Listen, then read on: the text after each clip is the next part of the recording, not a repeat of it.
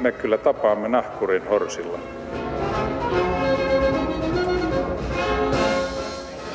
Mä sanoin, että minä juon nyt kahvia.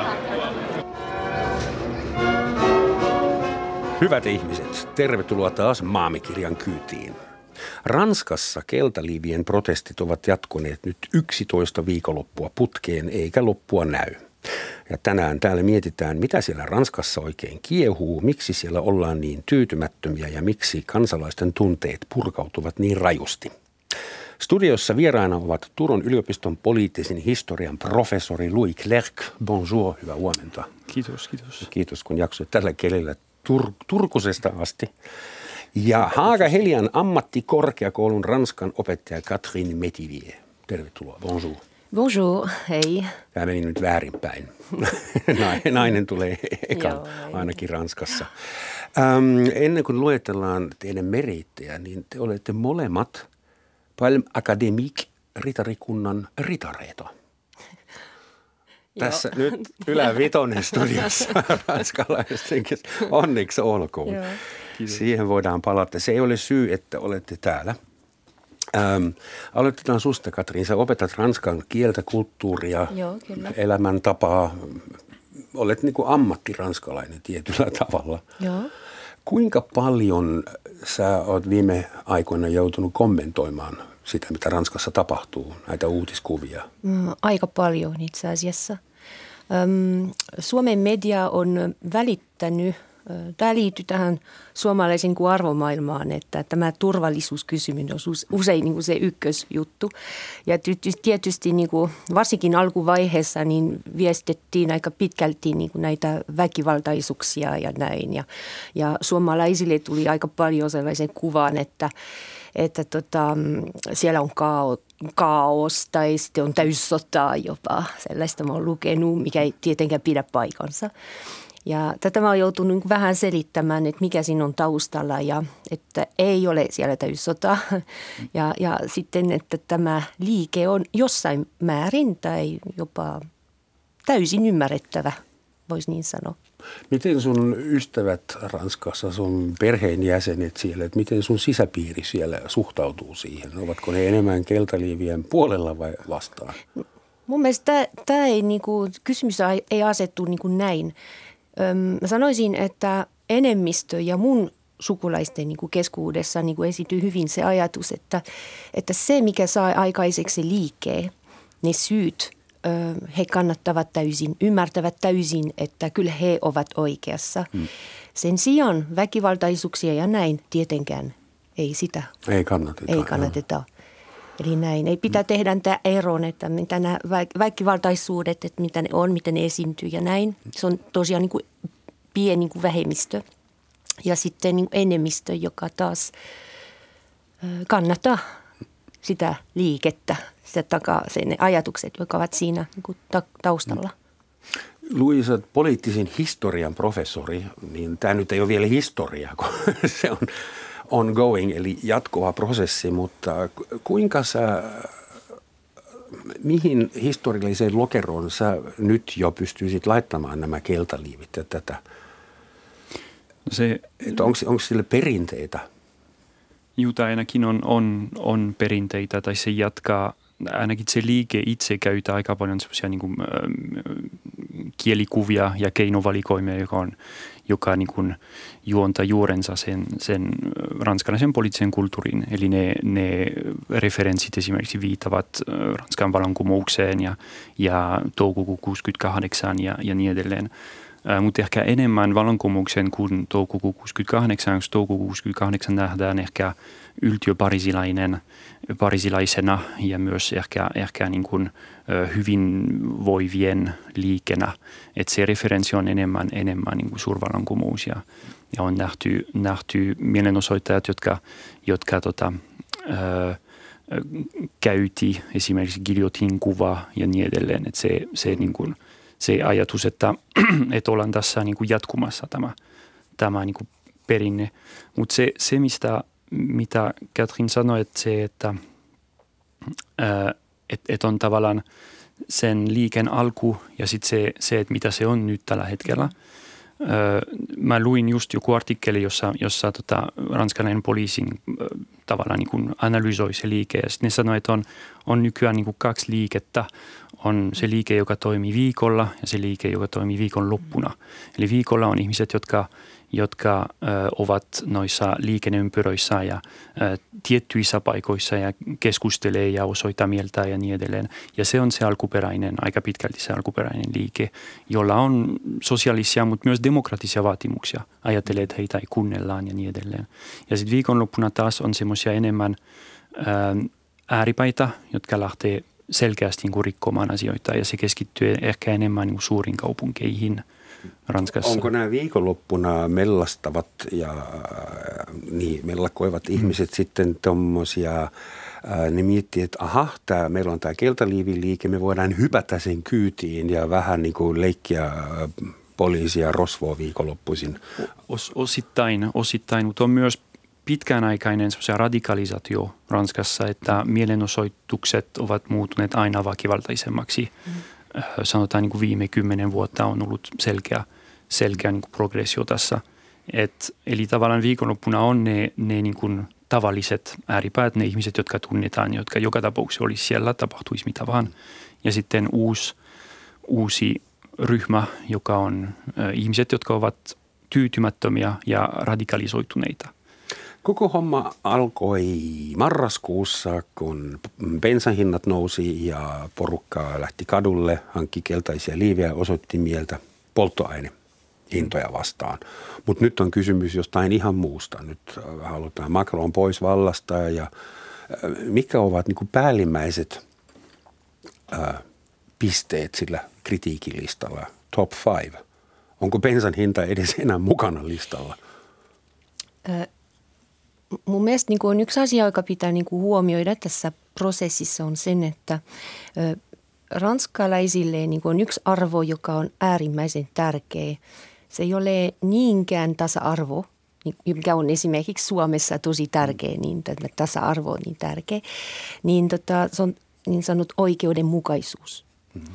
Ja tämä bensa-vero, mistä se lähti liikelle, nosti nimenomaan tämän kysymyksen. Egalite. Että, mm, äm, justice. Mm. Eli sen, että se koettiin niin epäoikeudenmukaisena, niin kuin tämä vero.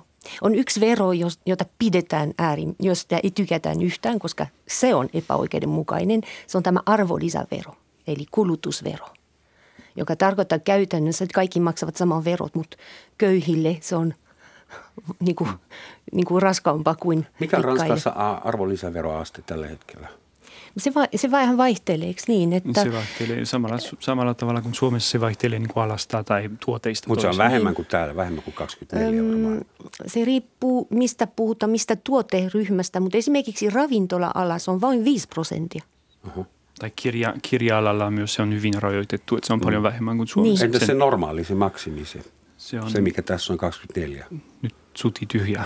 No, okay. no, ettehän te sitä nyt Ranskassa maksa, mutta no. oletamme turvallisesti, että se on vähän vähemmän kuin Suomen Joo. 24 prosenttia. Joo, ja tämä kulutusvero tietysti tämä oli, voidaan niin kuin ihmetellä, että kyllä lähtevätpä niin kuin nämä ihmiset tuossa pienestä niin kuin asiasta niin kuin liikelle, mutta se ei ole pieni asia. Koska tietysti nostaa tämä kysymykseen, että, että talous kasvuu ja verojen niin kuin maksuu ja näin – mitä se palvelee, että itse asiassa ketä se palvelee. Ja tietysti tässä syntyi tämä kysymys, että kyse, ruvettiin kyseenalaistamaan niin tätä yhteiskuntaa, tota yhteiskuntamallia. Ja tämä niin sanottu nykyinen määritelmä niin talouskasvusta ja näin poispäin. Pitää muistaa, että ne, jotka lähti liikelle, eivät ole työttömiä, äm, tällaisia niin ihmisiä. Ne on, tai julkisen tota, sektorin niin kuin ihmisiä. Mm-hmm. Ne ovat nimenomaan ihmisiä, jotka käyvät töissä.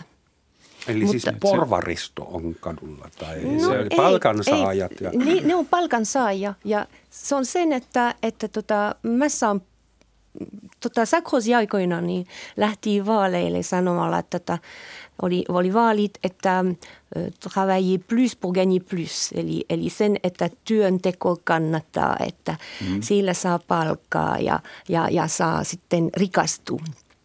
vaurastuu, niin kuin sanoisin näin, niin tota, se ei pidä paikansa. Eli talouskasvu, niin se toteamus on, että talouskasvu niin ehkä synnyttää työtä, mm. työpaikkoja, mutta kun sillä palkalla ei enää niin kuin elää. Mutta se ei riitä siis, elämiseen ja tämä on se täysin, kysymys, mikä on taustalla. Sama ilmiöhän on joka valtiossa.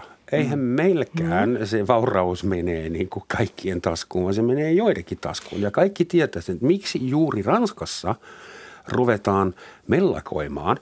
Jos sata ihmistä loukkaantuu ja satoja on pidätetty, se ei ole kaos eikä täys sota, mutta se ei myöskään ole tavallinen sunnuntai. Ranskassakaan kaikilla kunnioituksella, että, että onko siellä käynnissä vallankumous?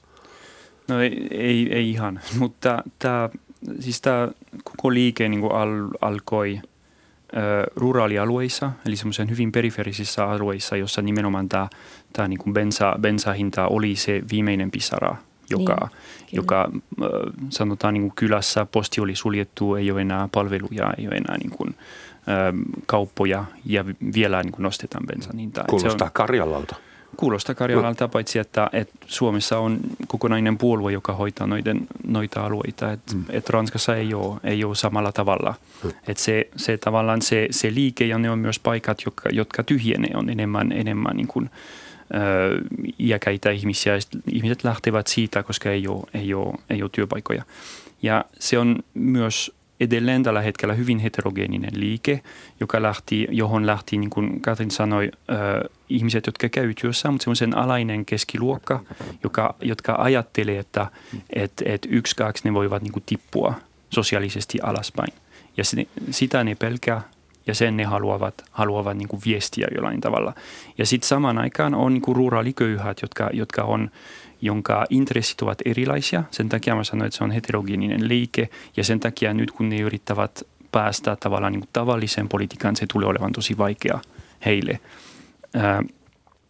Mutta nämä, nämä niin lähti noissa hyvin paikallisista paikoista ja hyvin paikallisista, niin kuin, paikallisesta tasosta. Ja sen takia myös noit, noit heidän niin kuin johtajat, jotka tulevat, on, on täysin niin kuin tuntemattomia ihmisiä. Paikallisia kuuluisuuksia tai paikallisia niin kuin figuureja, mm. jotka yhtäkkiä niin kuin valtakunnallisesti nostetaan ikään kuin tämän liikkeen, liikkeen niin kuin johtajina. Tähän asti kaikki mediat on kertonut Ranskan ja muiden maiden, että se on spontaani liike, joka on syntynyt mm. siitä motiivista ja joka nyt on kasvanut ja jatkuu. Heitetään kuitenkin vähän tuommoista salaliittoteoriaa kehiin että eikö voisi olla joku taustavoima, poliittinen, ekonominen, uskonnollinen joku, joka taustalla yrittää mm. niin kuin fokuseerata sitä voimaa ja ohjailla ja käyttää sitä hyväksi? Joo. No kaksi asiaa. Et ensin äh, täytyy antaa, antaa ihmisille myös vähän niin krediittiä, että ne osaa erityisesti Ranskassa, jolla on pitkä, pitkä perinne sitä, että ihmiset osaavat niin järjestäytyä itse. Ja se, se salaliittoteoria, että mikäli Venäjä tai Illuminati tulisi tämä, tämän takana, ei, siihen ei ole, ei ole mitään niin kuin, todistuksia tai mitään niin kuin, perää. Tietysti Russia Today esimerkiksi on korostanut tosi paljon niitä joka on ihan, ihan tavallinen, että ne mm. haluaa näyttää, että Ranskassa mellakoidaan, että kaikki niin kuin länsimaissa niin kuin tapahtuu kauheuksia, joka on täysin niin kuin, fair game ja Russia Today on tehnyt näin mm. sama, sama niin kuin joka paikassa. Mutta se on ihan, se on, se on spontaani liike, joka syntyy sitä niin kuin luottamuksen kriisistä, että ei luotetaan enää tavallisia kanavia, ei luotetaan enää niin kuin hallitukseen tai puolueisiin, sitten lähdetään niin kuin omalla, mm. omalla liikellä. Ja sitten toinen asia on se, että että tota, nyt kun liike on tavallaan kypsymässä, sitten on erilaiset puolueet, jotka yrittävät niin kuin ratsasta sillä. Hmm.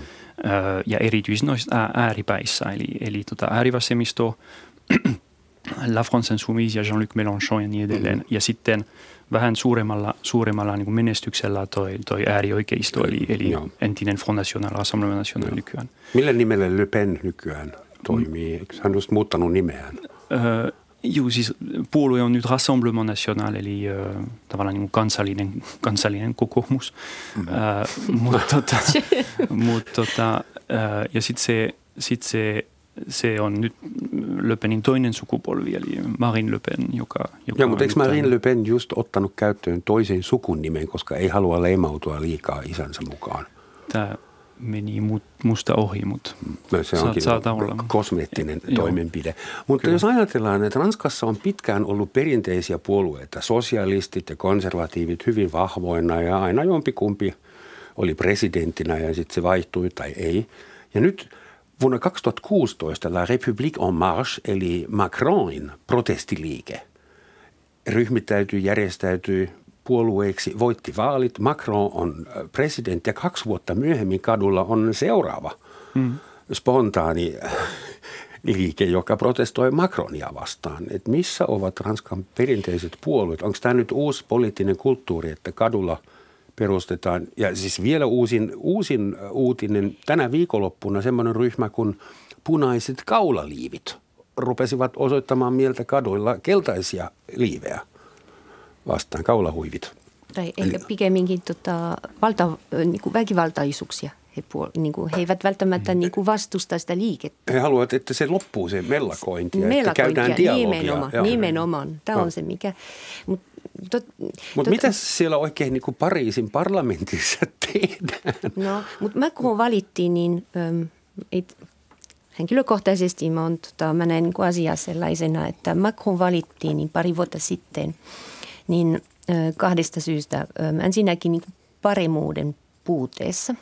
Paremman puutteessa. Paremman, niin kuin, joo. joo, paremman, anteeksi, joo. Paremman, niin kuin, puu, niin, niin, joo, joo, joo, joo, joo, joo, paremman niin kuin puutteessa sille, että, että oltiin todellakin tyytymättömiä tai kyllästyneitä, mm. että ei oikein se luottamus niin, niin perinteisiin niin puolueisiin niin oli mennyt.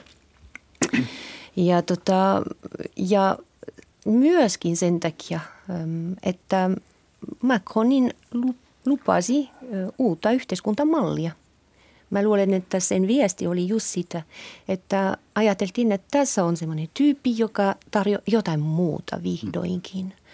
Hän puhui oikeudenmukaisuudesta.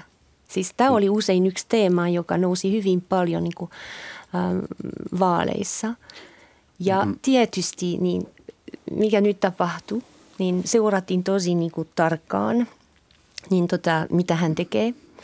Ja huomattiin, että hän pääsi niin kuin vaalalle ja valtaan ja, ja tota, hän tekee sama kuin muut.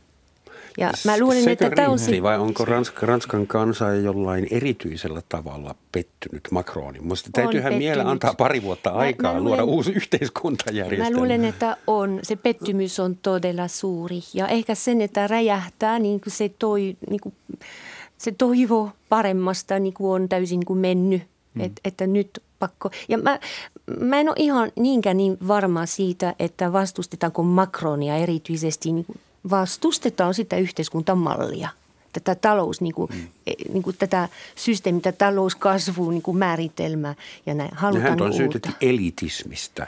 Niin, koska hän meni siihen samaan sössöön, voisi niin sanoa, kuin, kuin muut niin kuin aikaisemmin. No se, joo, siihen liittyy myös se, että, että ranska, ranskalaiset niin odottavat, odottavat, että, että tavallaan niin kuin valtio tekee sitä, että valtio järjestää sitä oikeudenmukaisuutta. Kyllä.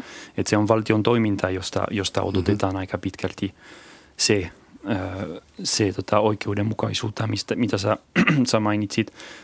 Macronin viesti oli se, että et, et oikeudenmukaisuus kun syntyy myös yhtenä, yhteiskunnasta, jos järjestetään yhteiskunnan olosuhteet niin tietyllä mm. tavalla.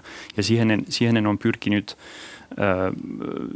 sillä, sillä niin kuin samalla lääkellä, mitä, mitä esimerkiksi Suomessa koko muisti kun esittää, jos, jos lukee niin Juhana Vartiaisen – paperit, raportit ja kirjat, että se, että se on aika pitkälti sama, sama idea, että se, että, että, että työ, työmarkkinat pitää reformoida, että, että tota, työllisyys kasvaa ja niin edelleen. Että se idea, että yhteiskunnan itse myös tuottaa oikeudenmukaisuutta tällä tavalla. Ja mä en, mä en ota kantaa siitä, että, mutta se, se, mitä on, se, mitä on selkeä niin tässä on se, että ranskalaiset odotti, odotti niin toisenlainen toisenlaista mm. toimintaa ja erityisesti se, se niin kuin valtion rooli odotettiin, että he, Osaatko se selittää, mistä se mahtaa johtua, että Ranskassa odotetaan, että valtio luo oikeudenmukaisuutta hyvin, ja parempaa elämää? Hyvin centralisoinut järjestelmä ja sa- samalla tavalla kuin Suomessa niin kuin semmoisen, semmoisen hyvin pitkälle menty, menty niin kuin valtiollinen valtion järjestelmä, hyvinvointivaltio ää, ja niin edelleen. Ja sitten myös semmoisen, semmoisen niin kuin, ää, nyt mennään hyvin, hyvin niin kuin suurille, suurille asioille, mutta se, että, että se refleksi, että, että tavallaan niin kuin valtio pitää hoitaa, kuningas pitää hoitaa asioita. Mm-hmm. Että se, että, se, että uskotaan, että on joku taho, joka, joka pitää jollain tavalla niin kuin hoitaa asioita. Ja se on hyvin, siis Ranska on hyvin centralisoitu ja jo, jolla niin kuin se vanha monarkinen järjestelmä painaa mm-hmm. edelleen hyvin Kyllä. paljon noita ihmisten, ihmisten mielessä. Kuningas voi aina laittaa giljotiinin alle, jos se saadaan vaan napattua kiinni, mutta kokonainen hallitus, se on vähän vaikeampi, niin, abstrakti juttu, tai, mutta Johtuuko se väkivalta esimerkiksi, kun ranskalaiset mielenosoittajat ovat vihaisia valtioille ja pettyneitä valtioon, että siksikö ruvetaan rikkomaan valtion omaisuutta? Et pieneksi kostoksi. Mä mietin esimerkiksi äh, yksi äh, muista aika huvittava uutinen jopa, anteeksi, liikennepoliisi saattaa olla eri mieltä, että Ranskassa yli puolet näistä peltikameroista, liikennevalvontakameroista peitettiin – koska keltaliivin mielestä se oli köyhien ryöstämistä. Ja mä mietin, jos Suomessa kansalaiset lähtisivät peittämään puolet näistä liikennekameroista, niin täällä, en tiedä mitä täällä tapahtuisi. Mutta Mut si- siihen liittyy se, se luottamuksen kriisi, mistä me puhuttiin, mm. että se, että ei uskotaan enää. Ja sitten semmoisen valtavan, niin kuin toi koko keltailiivien liike on myös ollut jollain oudolla tavalla valtavan terapeutista niin kuin monille ihmisille. Et se, on, se on tapa, jolla on, on saatu, saatu aikaan niin kuin tämä yhteisolo, että on voinut keskustella ihmisten kanssa ja sitten peitää muutamia kameroita ja sitten saada vähän vähän niin Solidaarisuutta, joo, taisteluhenkeä, yhteenkuuluvuutta. Se, se, se, se ei kuulosta järjettömältä, mutta se on, se on viesti myös, että se tavallaan se yhteiskunta murenee osin ja ihmiset haluavat taas, että, että olisi tämmöisen yhdessä, yhdessä olo niin kuin tunnelma. Integroi, vielä yksi kysymys. Katrin täällä kipinöi, mutta kysymys tuli just mieleen, että onko keltaliiveissä sitten myös edustettuna ää, vähemmistöjä? Seksuaalivähemmistöjä, etnisiä, kielellisiä vai onko se valkoisten palkan, valkoihoisten palkansaajien? Se, se, on, se on pääasiassa valkoisten palkansaajien. Se on siis okay. Trumpin äänestäjät tavallaan niin kuin, paitsi että ranskalaisessa, ranskalaisessa kontekstissa. Että ei yksinomaan ei, mutta pääasiassa se on kuitenkin hyvin, hyvin valkoinen. Niin siis liike. onko se sitten vasemmistolainen liike, oikeistolainen vai poikittainen? Se ei ole mitään, se, se on mitään näistä, se on vain tota, epäpoliittinen. Se on vain, että nyt tämä poliittisuus, joka näkyy, on nyt alkaa niin näkyä, niin tota, on, on ihan uutta siinä mielessä. Ja jopa Keltaliivin tota, liike sisällä moni vastustaa uuden puolueen niin perustamista, mm. koska se ei vastaa sitä lähtökohtaa, että miksi tota, he lähtivät liikelle. Sitten järjestelmää vastaanhan ollaan protestoimassa. Niin tämä just tämä no. epäoikein palkkakysymys, oikeudenmukaisuus, että me mm. halutaan, se ääni on, siis se viesti on se, että halutaan omalla palkalla – mä halutaan sellaista palkaa, jolla pystyy elämään.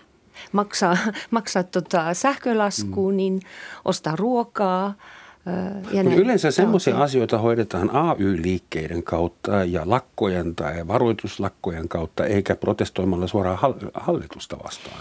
Hallitushan maksaa vain sen omien työntekijöiden, vai eihän hallitus maksaa bussikuskia palkkoja. Se, se, on, se on vähän semmoisen taikaa taikasauva, että valtio, valtio niin kuin rökittää noit suuret, suuret tota, liikemiehet ja kaikki. Se, se on osittain semmoisen niin taika-ajatus, että, että valtio pystyy hoitamaan kaikki. Joo, tästä niin kuin, mun mielestä voitaisiin palata tähän niin kuin luottamuskysymykseen.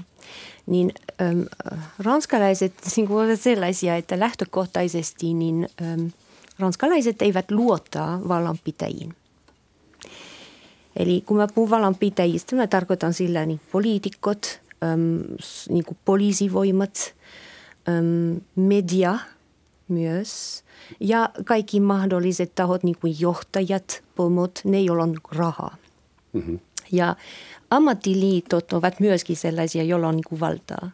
Ja tässä kontekstissa ymmärretään ihan hyvin, että ihmiset kun ne eivät luota niin kuin mihinkään näihin, mm. niin ottavat niin kuin omiin käsin se, se tota, nyt on pakko porahtaa, että te väitätte täällä niin kuin posket kirkkaina, että joo, me ranskalaiset luotamme vähemmän hallitukseen ja poliisiin niin. ja kaikkien niin kuin niin. perustelkaa, koska en, en voi kuvitella, että italialaiset, joilla on ollut 60-70 hallitusta sodan jälkeen, eihän nekään varmaan luota omaan hallitukseen. Ei. Eivätkä suomalaisetkaan, se, se ne vaan sietää sitä joo. omaa hallitustaan. Joo, sen näkee ihan hyvin, kun Macron niin kun valittiin, hänestä tuli presidentti, niin kaikki rupesi seuraa, kaikki, se on aina näin. Eli ruvetaan mediaa ja kaikki ihmiset ruvetaan niin seuraamaan, tarkailemaan, mitä hän tekee. Sen, että hän on päässyt valtaan, ei ole mitään tahe siitä, että hän tekee sitä, mitä hän lupasi. Mm-hmm.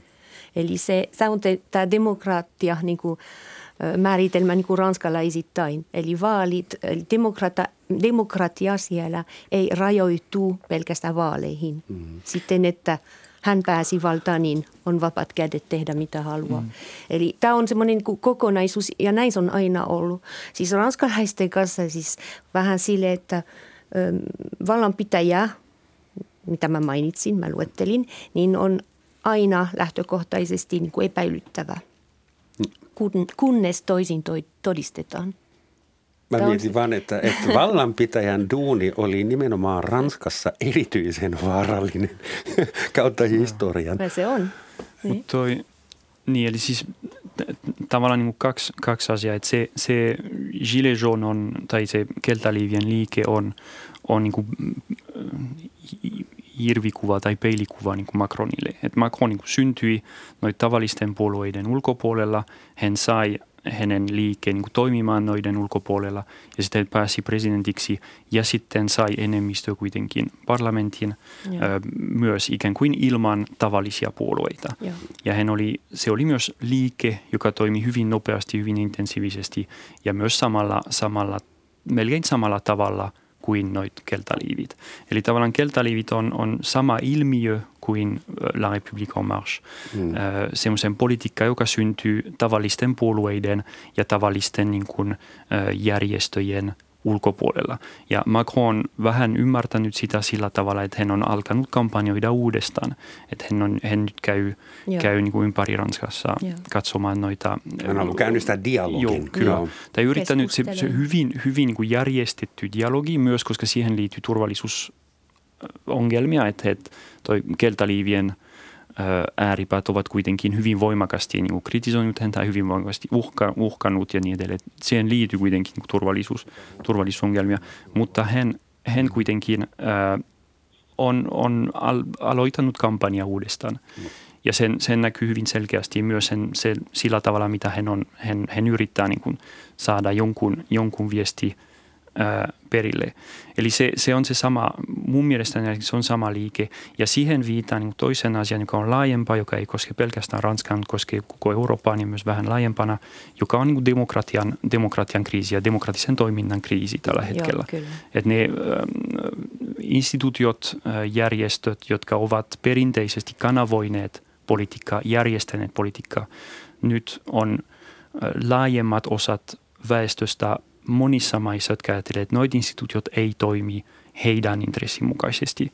Ja sitten ne haluavat mennä, mennä tota, tota, niiden ohi. Ja se koskee sekä poliittiset instituutiot, mutta se koskee myös median esimerkiksi. Koko tämä keltalievien liikkeen aikana on ollut hyvin jopa väkivaltaisuudet niin kuin media, media kohti, toimittajia kohti ja niin edelleen, joka mm. on pakottanut myös media tavallaan niin kuin tekemään – itsekritiikkiä tai katsomaan, että millä tavalla ne ovat kohdalle, kohdalle niin tämä liike. Mil, mi, mikä on Ranskan median rooli tässä kaikessa? Miksi sitä vihataan? Ja... No sitä, just sitä, että kun sitä pidetään mediaa, niin kuin pidetään niin vallanpitäjänä. Eli se, se käyttää valtaa. Se, se on siinä sellaisessa niin kuin asemassa, että sillä on valtaa. Joten tietysti niin kuin epäilän. Ja nyt on ollut tuore tota, tutkimus, julkaistiin niin, tota, pari päivää sitten eikö niin? Jotain tämmöistä. Niin jossa kerrotaan, että ranskalaiset joka toinen ei luota, tai luota, joka toinen, mm. niin tota mediaan. Niin on huomattava. Eli se on melkoinen luku. 50-50. Eli luetaan mediaa, mutta kyseenalaistetaan tosi paljon, että onko tämä totta vai ei. Ja, Ja se, ja se, se epäluottamus kohdistuu erityisesti tota, äh, televisioon. Se ei kohdistu niin Kyllä, ikään, hyvin paljon, niin totta. ikään tota, joo, lehteen. Eli se valtion mediaan, televisioon. valtion televisioon. Ei, ei, ei valtion television, mutta nimenomaan semmoisen, semmoisen median, ja niin, mm, noit, noit niin kuin 24-7 kanavat ja niin edelleen. Eli se, niihin, jotka ajatellaan ö, hallitsevan tavallaan toi media, mediakenttä, että ne tärkeät, niihin ei luotetaan. Lehtet on niin pieni tavallaan ja monille, monille se on jo semmoisen niin kuin edellinen maailma. Eli niihin heidän työ, tota, lehtitoimittajat niin pystyvät toimimaan, mutta esimerkiksi noissa mielenosoituksissa tota, kuvausryhmät hyökättiin melkein systemaattisesti.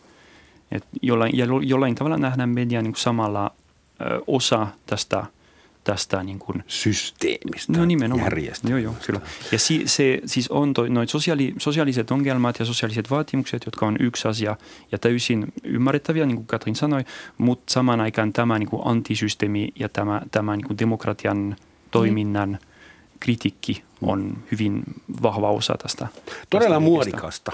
Kaikki yhteiskunnat ovat pahasti jakautuneet, ellei peräti pirstoutuneet. Et ilmeisesti Ranska, Ranskaakin kuuluu Tässä tähän ei kerhoon. Ei ole mitään ranskalainen poikkeus tässä. Mikä on teidän mututuntuma? Selviääkö Macron tästä?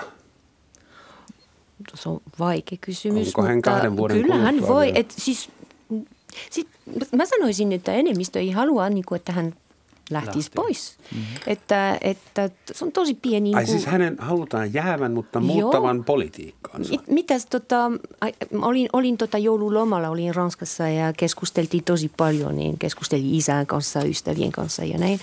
Niin tota, äm, kävi ilmi, että kritiikki on kova, mutta ei, ei, silleen niin kuin aika järkevästi niin kaikki sanoo, että jos, jos hän lähtee pois, kuka tulee tilalle, ensinnäkin, niin se on hyvä kysymys.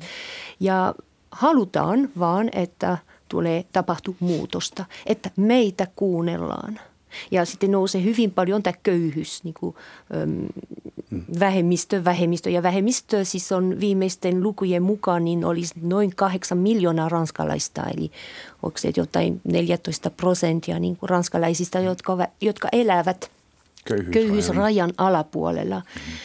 Öm, Joo. se on paljon, mutta toisaalta Yle sivustolla mä näin, että viime viikolla, että Suomessakin 700 000 suomalaista on arvioitu niin kuin Täällä on vaan elävät niin tota- kylmä, että ei voi oikein mellastaa kaduilla. siis tämä kysymys on se, että niinku tämä liike sai niinku aikaiseksi se, että tämä vähemmistö köy, köyhät pääsevät niinku ääneen. Ja köyhistä taas kerran, se ei ole, ne eivät ole sellaisia, jotka, jotka eivät käy töissä, vaan sellaisia, joilla on palkka.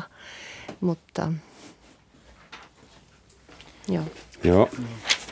Mut sitä, jos, jos mä jatkan sitä Macronista ja hänen, hänen niin kuin jatkuu mahdollisuuksista, ää, toi, siis hänen institutionaalinen asema on vielä aika, aika vahva. Hän on presidentti, hän on päässyt sinne ihan niin kuin laillisen, laillisen vaalein, että ei, Niin, ole, ei ole mitään. Mutta hän on jo joutunut vähän antamaan periksi keltaliiveille. Joo, joo, kyllä, kyllä. Joo, on joo. Ja, se, ja se, on, se on yksi asia, joka itse asiassa on, on saanut toi liike, liike myös. Että on monet, jotka sanoivat, että, että nämä, nämä niin kuin palkka, palkka-asiat tota, tyydytti heitä. Mm-hmm. Ja hänellä on enemmistö parlamentissa ja hän mielipidetutkimukset kuitenkin ovat edelleen, että on nyt Euroopan vaalit, jotka ovat tulossa, ja hänen, hänen puolue, joka on liike, tai joka ei ollut olemassa niin kaksi vuotta sitten, on, on edelleen, edelleen niin siellä äh, korkealla. Eli, ja tämän, tämän liikkeen, liikkeen tota, mukaan hänen oma henkilökohtainen äh, mielipidekannatus tota, nousi. Et, et tavallaan se on hyvin, hyvin, hyvin tota, ambivalentti tilanne, jossa samaan aikaan on kriisi, valtava kriisi, mutta samaan aikaan hänen institutionaalinen asema on hyvin, hyvin vahva edelleen. Nythän keltaliivit ilmoittivat muutama päivä sitten suunnittelevansa itse poliittisen puolueen perustamista ja osallistumista sekä Eurooppa- että Ranskan parlamenttivaaleihin. Ja he valitsivat keulahahmokseen noin 30-vuotiasta sairaanhoitajaa nimeltä Ingrid Levavasseur. Miten Ingrid lausutaan ranskaksi? Ingrid. Ingrid. Ingrid. Ää, jos keltaliiveistä tulee poliittinen puolue, niin viimeistään silloin heidän pitää asettua johonkin paikkaan siinä poliittisessa spektrissä. Niin mihin ne sitten Ranskan parlamentissa, jos nyt lähdetään siitä, että pääsevät sisään, mihin ne asettuu? Kun äsken sanoit, että se ei ole vasemmistoliike, ei oikeistoliike, ei... Niin, millainen blokki siitä sitten tulee ja ja onko tämä, syntyykö Ranskaan uusia puolueita ja vanhat lähtee pikkuhiljaa? Henkilökohtaisesti mä epäilen, koska nimenomaan tota liike, koska jopa liike, kuten ja mainitsin jo vähän niin kuin aiemmin, että, että tota liike sisällä niin monet eivät kannata sitä, sitä poliittisointia, sanoisin niin. Mm-hmm. Että sen, että siitä tuli poliittinen niin kuin liike, he eivät halua sitä. Eli epäilet, että se ei välttämättä edes toteudu? Joo, Joo. kyllä. Joo, okay. ja mä kanssa niin epäilen ja kuulin tänään että myös, että toinen puolue oli syntymässä. Se oli tämä, mikä on hänen nimeltään tämä, oh, en muista, mutta se yksi nainen, joka teki tota, videon, videoklippiä, niin, hän oli joo, YouTubessa. Joo. Niin, Ää... niin, tota, mutta uusi, toinenkin puolue olisi niin kuin syntymässä, mutta tämmöisiä pieniä se on vaikea sanoa. Siis onko se tilanne tämä, sitten niin en, kiehumassa, että joka kylässä mietitään, että nyt perustetaan oma liike ja oma puolue ja näytetään niille? Joo, siis taas, taas tota, silloin kun Macronista tuli presidentti, hän jätti hänen takanaan semmoisen niin raunjokenta, että kaikki niin kuin tavalliset, ö, tavalliset puolueet on nyt, nyt enemmän tai vähemmän, vähemmän kuin raunioissa. Niin. Eli se, se, mitä se on ihan looginen, että tämä niin tyhjö täytetään jollain. Mm. Ja se jollain on, on näitä, näitä liikeitä, jotka on ennen kaikkea, se, se ei ole pelkästään semmoisia niin sosiaalisia vaatimuksia, sosiaalisia ongelmia, mutta ne on myös yltiöpoliittisia liikeitä. Että siellä haetaan ö, parempi järjestelmä, parempi demokratian järjestelmä ja ö, ja ne on heterogeenisia, ne on, niillä on myös järjettömiä vaatimuksia, että samaan aikaan halutaan niin lisäveroja ja samaan aikaan halutaan vähemmän veroja. Että on, on semmoisia, jotka ei, ei niin kuin käy järkeen, mutta se on kuitenkin niin kuin tarvetta saada oma, oma entä, entä niin Ranskassa, ranskalaiset ovat ainakin Euroopassa kaikkien siis vallankumousten järjestämisen mestareita. Että teillä on edelleen – kultamitali 1789 ja sitä on otettu esimerkiksi monessa maassa ja Amerikan vapauden patsas on lahja ranskalaisilta. Eli, ja Ranskassa keksittiin demokratia toisen kerran Euroopassa kreikkalaisten jälkeen, eikö niin? Silloin suurin piirtein. Ehkä, ehkä se oli pienimuotoisesti jossain muualla. Ja me mietin vaan, että kuinka iso potentiaali tässä Ranskan kiehunnassa mahdollisesti on. Muiden maiden parlamentit äh, katsovat hyvin huolestuneina, että voi voi, toivottavasti ei meille. Äh, jossain maissa kytätään jo paljon, kun myydään keltaisia liivejä kaupoissa ja pitäisikö ne vetää pois liikenteestä, että ei voi syntyä semmoinen. kuinka iso vallankumouksellinen potentiaali täällä on se, Ranskan ulkopuolella. Se, se potentiaali on realisoinut niin kuin monissa maissa jo, että se sama tyytymättömyys, se sama ajatus, että, että sosiaalisesti, mutta myös poliittisesti ja demokraattisesti asiat ei, ei toimi hyvin. Sellaisia ryhmiä, jotka ajattelevat, että systeemi ei pelaa niin kuin meidän intressin mukaan ja niin edelleen se on toteutunut aika paljon. Siis Brexit on tismalleen sama, sama ja sama tyytymättömyyttä. Se, se juontaa niin kuin juurensa niin kuin samoihin, samoihin asioihin ja samoihin ajatuksiin, paitsi että se ottaa, ottaa iso, iso Brit, Isossa Britanniassa niin kuin eri, eri muodot kuin, kuin Ranskassa. Myös sen takia, että oli tuo kansanäisyys, joka järjestettiin ja jossa, jossa niin kuin päästiin. No Brexit vaikuttaa välillä siltä, että siellä kansa halusi näyttää hallitukselle, että me ollaan eri mieltä – ja nyt tuli iso tenkkapo. Oliko tämä nyt niin hyvä mm. idea alun perin? Onko Ranskassa sama? Siis mun mielestä niin Brexit ja tämä liike on eri asia. Okay. Eli, eli tota Brexit niin kuin taustalla oli tää, tällaiset niin kuin teemat kuin maahanmuutto ja EU ja näin. Eli mm. se, se ulkomainen niin uhka, se oli enemmän niin kuin se, mun mielestä, tämä on mun mielipide tietysti, mutta keltaliiviliike lähti, lähti, on enemmän niin kuin semmoinen niin kuin yhteiskunnallinen se, että – se, että köyhät, niin sanotut köyhät, niin pääsevät ääneen. Eli, eli se halu, että toive, että syntyisi uudestaan, meitä kuunnellaan ja syntyy niin kuin vuorovaikutusta. Ja mun mielestä Macron ymmärsi nyt sen, eli sulla on varmaan hyviä neuvonantajia, niin tota, sen, että hän lähtee nimenomaan ympäri Ranskaa ja menee keskustelemaan suoran kosketuksen tosiaan niin, että yrittää niin kuin murskata sitä kuvaa, joka monilla on, että mm. hän olisi niin kuin eliittiä ja, ja ei ymmärrä, niin kuin, mitä tapahtuu ihan siis. Mm maan tasolla, maan juuri niin kuin tasolla, se, niin se, se, mun mielestä Brexit on ihan eri, erityyppinen, että, et, ja monet niin kuin Ranska, niin kuin nämä keltaliivit eivät, eivät vastusta niin kuin EUta, tai mm. siis on hyvin, kuten sanoit, se on hyvin heterogeeninen, se on joo, selvä, joo, mutta se ei ole se lähtökohta, sanoisin. Mä, Okei, okay, mä olisin eri mieltä tästä, että et mun mielestä siihen, siihen keltaliiviin myös niin liittyy semmoisen perus antimoderniutta, joka, joka että kritisoidaan siitä, että rajat ovat auki, kritisoidaan siitä, että Identitaarinen tai... Joo, ja mm. niin kuin me todettiin molemmat, se on heterogeninen liike, Joo, siihen kyllä, mahtuu vaikka mitään. Mm. Että mahtuu kyllä. sekä, sekä niin kuin, Abortti, ää, maahanmuutto, Eurooppa. Ka- kaikki, kaikki enemmän tai vähemmän. Mutta se, se maahanmuuttokritisyys, joka tietysti Ranskassa on, on, on mm, outo, koska... Eikö se vähän Ranska... mennyt jo se juna Ranskassa? Niin, joo, joo. Et, et se, se, että se myös kuuluu, kuuluu tähän, tähän liikeen mm. niin identiteettiin. Ö, eli siis on, on, on saman aikaan tänä, tämä, niin, nämä sosiaaliset vaatimukset, saman aikaan niin demokratian, demokratian niin paremmuus, että, että ihmiset haluavat saada oma, oma ääntä li, kuulumaan. Ja sitten myös semmoisia vaatimuksia, jotka liittyy niin globalisaation, moderniuteen, EU-hun ja, ja maahanmuuton. Et se on hyvin, hyvin, niin kuin, hyvin heterogeninen sakki kyllä, mutta mut ne, ne, muut, ne niin kuin mahtuu myös siihen. Niin joo, totta kai. Siihen. Totta kai. Ranskahan ei ole mikään pikku provinssivaltio, vaan teillä on alueita Tyynemeren alueella, Etelä-Amerikassa vielä muutamia, eikö Afrikassa vielä ollut joku – no ainakin entisiä, jossa Ranskan armeija on mukana. Niin, on semmoisia, semmoisia niin tukikohtia Djiboutissa esimerkiksi ja niin edelleen. Joo, joo eli siis niin kuin aika globaalisti jakautunut mm. on Ranska vieläkin kielenä anyway ja kulttuurisena isäntämaana. Ja sitten teillä on äh, muukalaislegiona – ja sitten Ranskalla on ydinaseita. Ja jos Brexit toteutuu ja Englanti lähtee Euroopan unionista, no okei, ei nyt NATO, NATOsta lähteä, mutta sanotaan Ranskahan on ihan keskeinen. Ilman Ranskaa ei voi olla Eurooppaa. Ja Saksa on nyt ollut vähän taloudellisesti vahvassa, mutta henkisesti vähän heikossa kunnossa viimeiset vuodet.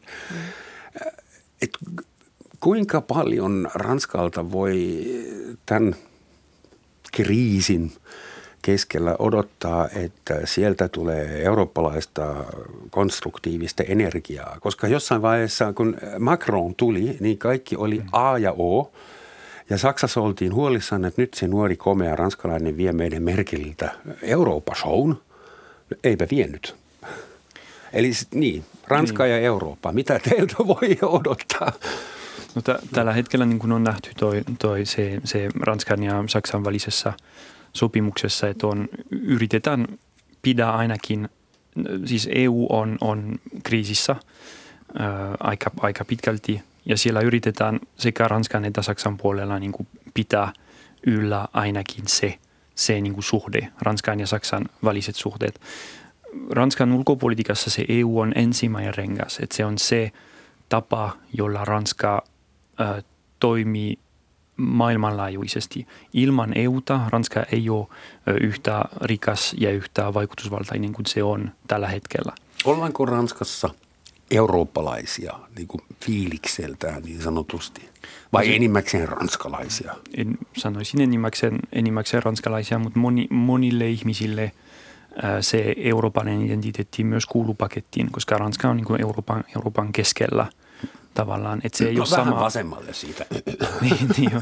Se, ei ole, se ei ole tavallaan niin sama kuin, kuin Suomessa, jossa Euroopan, Euroopan identiteetti, eurooppalainen identiteettisuhde eurooppalaisuuteen rakentuu toisella tavalla ja on ehkä, ehkä pikkasen on semmoisen niin ulkopuolisuuden tunne ehkä enemmän kuin Ranskassa, jossa ollaan oikein sen, sen niin klassisen Euroopan keskuudessa. Kukaan ranskalainen ei sano lähtiessä, että mä lähden Eurooppaan. Joo, joo nimenomaan, nimenomaan, joo.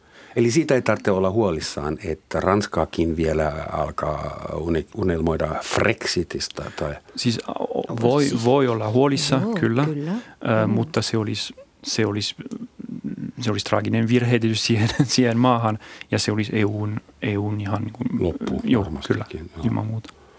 Jos siellä olisi kansanäänestys, että erotaanko EU-sta Ranskassa, niin kuin, mitä te veikkaatte, mikä olisi tulossa? No, tällä hetkellä ne ei, ei olisi, joo, En se, usko. joo, ne, ne ei. enemmistöä ne taisi pysyäkseen niin Niin, sinne, kyllä. sinne EUn. Euroalue olisi toinen asia, se olisi ehkä vähemmän, vähemmän selvä, mutta kyllä mä luulen, että EUn, EUn niin kuin jäsenyys on, on aika, aika selkeästi niin kuin enemmistön kannattama Joo. Ranskassa. Mitkä ovat Ranskan ulkopuoliset mahdolliset ambitiot? Just meidän, että näiden ulkomaisten tukikohtien ja, ja, ja siirtomaiden ylläpito, se on melko kallista. Että aika moni kolonia ei eläisi ilman Pariisin rahapumppua. Että onko se, Syvä hiljaisuus. että, No se siis on niin, kysymys. se, se on, äh, pitää ajatella sitä niin kuin renkaina, että on EU. Ensin mm-hmm. hoidetaan EUn sisäiset asiat. Ja se, että EU toimii, tai ainakin, että Saksan ja Ranskan välinen suhde niin toimii, äh, että sillä pystytään hoitamaan asioita. Että se on se ensimmäinen, ensimmäinen asia. EU on työkalu niin Ranskalle. Ilman sitä se on tosi vaikea Ranskalle niin kuin toimia, toimia niin maailmassa. Sitten on erilaiset renkaat. On tuo Atlantinen suhde, joka on muuttunut valtavasti niin Trumpin mukaan, mutta sitä yritetään edelleen, edelleen niin kuin, ja nähdä nyt, kun toi Venezuelassa niin kuhisee, että yritetään koordinoida ainakin, ainakin Washingtonin kanssa, mitä, mitä Ranskassa tehdään. Ja sitten on tietyt spesifiset alueet, jossa Ranskalla on ö, spesifiset intressit. Afrikka, Pohjois-Afrikka on yksi noista.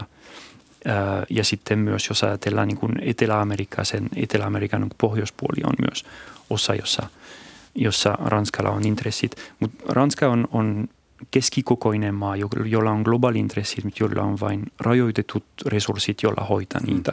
Eli tietysti on keskusteltu niin kuin 20 vuotta nyt siitä, että, että pitäisikö ö, supistaa armeijaa, pitäisikö supistaa niin kuin diplomatian verkostoja ja niin edelleen. Et se, on, se on yksi asia. no asia, ainakin missä- Euroopan ä, avaruusjärjestön Mm. lähtörampi on Guyanassa. Asia. Guja, Ranskan Gujanassa kyllä. Kurussa. Ja, Joo. Joo. Niin. Ja sitten se, sit se, Älkää nyt siitä. ja sit se ydinase tietysti on, on osa sitä, että se on, se on toi Ranskan niin strategisen turvallisuuden niin kuin perusta edelleen. Ö, ja nyt kun Iso-Britannia on lähtömässä, lähdössä, se Ranska on ainoa ydinvalta. niin, ja se kysymys, kysymys kuuluu, että millä tavalla Ranska tulkitsee se sen rajat, että ovatko Ranskan rajat Ranskan rajat vai ovatko Ranskan rajat EUn rajat. Ja jos Ranskan rajat on EUn rajat, sitten millä tavalla, niin kun, onko toi, toi ydinaseen strateginen vaikutus koko EUn, EUn mittainen. Et se on asia, jota tällä hetkellä niin keskustellaan myös saksalaisten kanssa. Kumpaan suuntaan luulette, että ranskalaiset taipuisivat? Siihen, että ollaan EU-jäsen, mutta mahdollisimman niin kuin, omillaan, Ranska first, vai osallistuisiko Ranska vapaaehtoisesti esimerkiksi Euroopan Yhdysvaltoihin? Euroopan yksi ongelma on se, että se ei toimi, koska kukaan jäsenvaltio ei ole valmis luovuttamaan omaa suveriteet- suvereniteettia.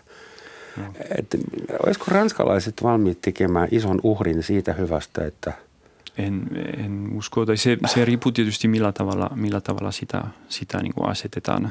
Ulkoisen Joo, uhan ja, kautta? Joo, Niin. ja miten yhteiskuntaa, niin kuin loppujen lopuksi niin uudet sukupolvet, siis tämä on Niin, joo, sukupolvikysymys. kyllä, Öm, Itse mä on vielä sitä sukupolvea, joka, jolle on muistutettu, että EU tai Euroopan unioni syntyi niin kuin toisen maailmansodan raunioista. Eli sen, että se on ollut niin kuin tae, tae niin kuin rauhaan. Ja, tota, ja siinä mielessä niin tota, mun sukupolvi usko hyvin paljon niin kuin tähän. Mutta mitä, mitä, mitä lienee, mitä tapahtuu, niin kuin, miten muut seuraavat sukupolvet oikein. Niin tota, Se toinen maailmansota perustavana syynä Euroopan unionin, se ei enää toimi nykynuorille, kun ei ne muista edes Berliinin muuria. Niin, nimenomaan. Eli niin. nämä, tämä, tämä kysymys. Niin. Mut, joo. Niin. niin. niin on, on myös aika paljon, tietysti se, se, se niin kuin historia ei enää ehkä toimi nykynuorille ikään kuin tota, pelotteena, syynä, niin, niin. pelotteena syynä, mutta on, on tosi paljon niin kuin konkreettisia asioita, jotka myös toimii ikään kuin linkinä EUn kanssa. Että on Erasmus-vaihdot on, niin. on se, että se, ta, se takaa kuitenkin, kuitenkin niin kuin, ää, tietynlainen varaus koko Euroopan, Euroopan mannerille. On, on myös niin kuin tietyt asiat, Kyllä. jotka, jotka Kyllä. ovat, ovat niin kuin linki EUn idean kanssa. Mutta se, se tota, Euroopan Yhdysvallat, että se, se, ei ole, se ei ole oikein – tällä hetkellä ajankohtainen. Ei me tulla saamaan teiltä lahjaksi vapauden patsaita vähäksi aikaa. Katrin ja Louis, herr professor, tämän enempää ei ehditä kauheasti tätä keltaliivi- tai Ranskan identiteettikriisiä käsittelemään, mutta koska tämä on niin herkullinen tilanne, että meitä on studiossa kolme maahanmuuttajaa, niin mä haluaisin käyttää viimeiset puolitoista minuuttia henkilökohtaiseen kysymykseen lyhyesti. Mä tiedän, miltä tuntuu olla saksalaisena Suomessa. Mua kiinnostaa, mil, mihin törmää ranskalaisena? Mitkä ovat teidän standardit täällä? No yleensä tota, ihmiset ovat hyvin positiivisia, yllättyneitä, että ah, ranskalainen täällä Suomessa, mitä sä täällä teet. Mutta varmaan teillä on tapahtunut sama. Niin, no. Mutta kliseitä on aika paljon – No meillä on maailmansota ja autoteollisuus ja olut ja lederhosen. Mitä teille tulee vastaan? Baskerit? Ja... Niin, no, baskerit ja patonki. Ja... Patonki. Mutta multa niin usein on kysytty suomeksi, että eivät tota, ranskalaiset puhu vieraita kieliä. Niin, miksi sä et puhu vieraita kieliä, niin. Katrin? Jolloin mä yleensä vastaan, että onpas kumma, mutta kysyt suomeksi, hei. Sehän ei ole vieraskin. Okei, okay, mutta siis ranskalaisena on suht helppo olla Suomessa. Joo, joo on, on. Joo, joo, kyllä, kyllä on. Ei se, ei se niin vaikea ole. Kyllä ne, ne kliseet on ihan, kyllä sä tiedät mitä se vastaus on, että on aina ne perus, niin, joo, perusasiat. Ku, toiseen, kukaan, ei ole, kukaan ei ole huolissa, jos mä oon viisi minuuttia myöhässä, että se, se kuuluu, kuuluu asiaan. Niin. No, mä en saa olla myöhässä saksalaisena. kyllä, kyllä. Okei, suuret kiitokset, että Kiitos. ehkä me ymmärrämme äh, Ranskan tilannetta – vähän paremmin nyt. Mä yritän aina etsiä loppuksi, loppuun jonkun hauskan sitaatin ja mä löysin semmoisen. Olen yrittänyt nostaa Ranskaa pohjamudista, mutta se aina palaa erehdyksiinsä ja oksennuksiinsa. En pysty estämään ranskalaiset olemasta ranskalaisia. Näin sanoi kenraali Charles de Gaulle. Ai te tunsitte tämän. Kyllä. No hyvä. Kiitoksia ja kuulemiin.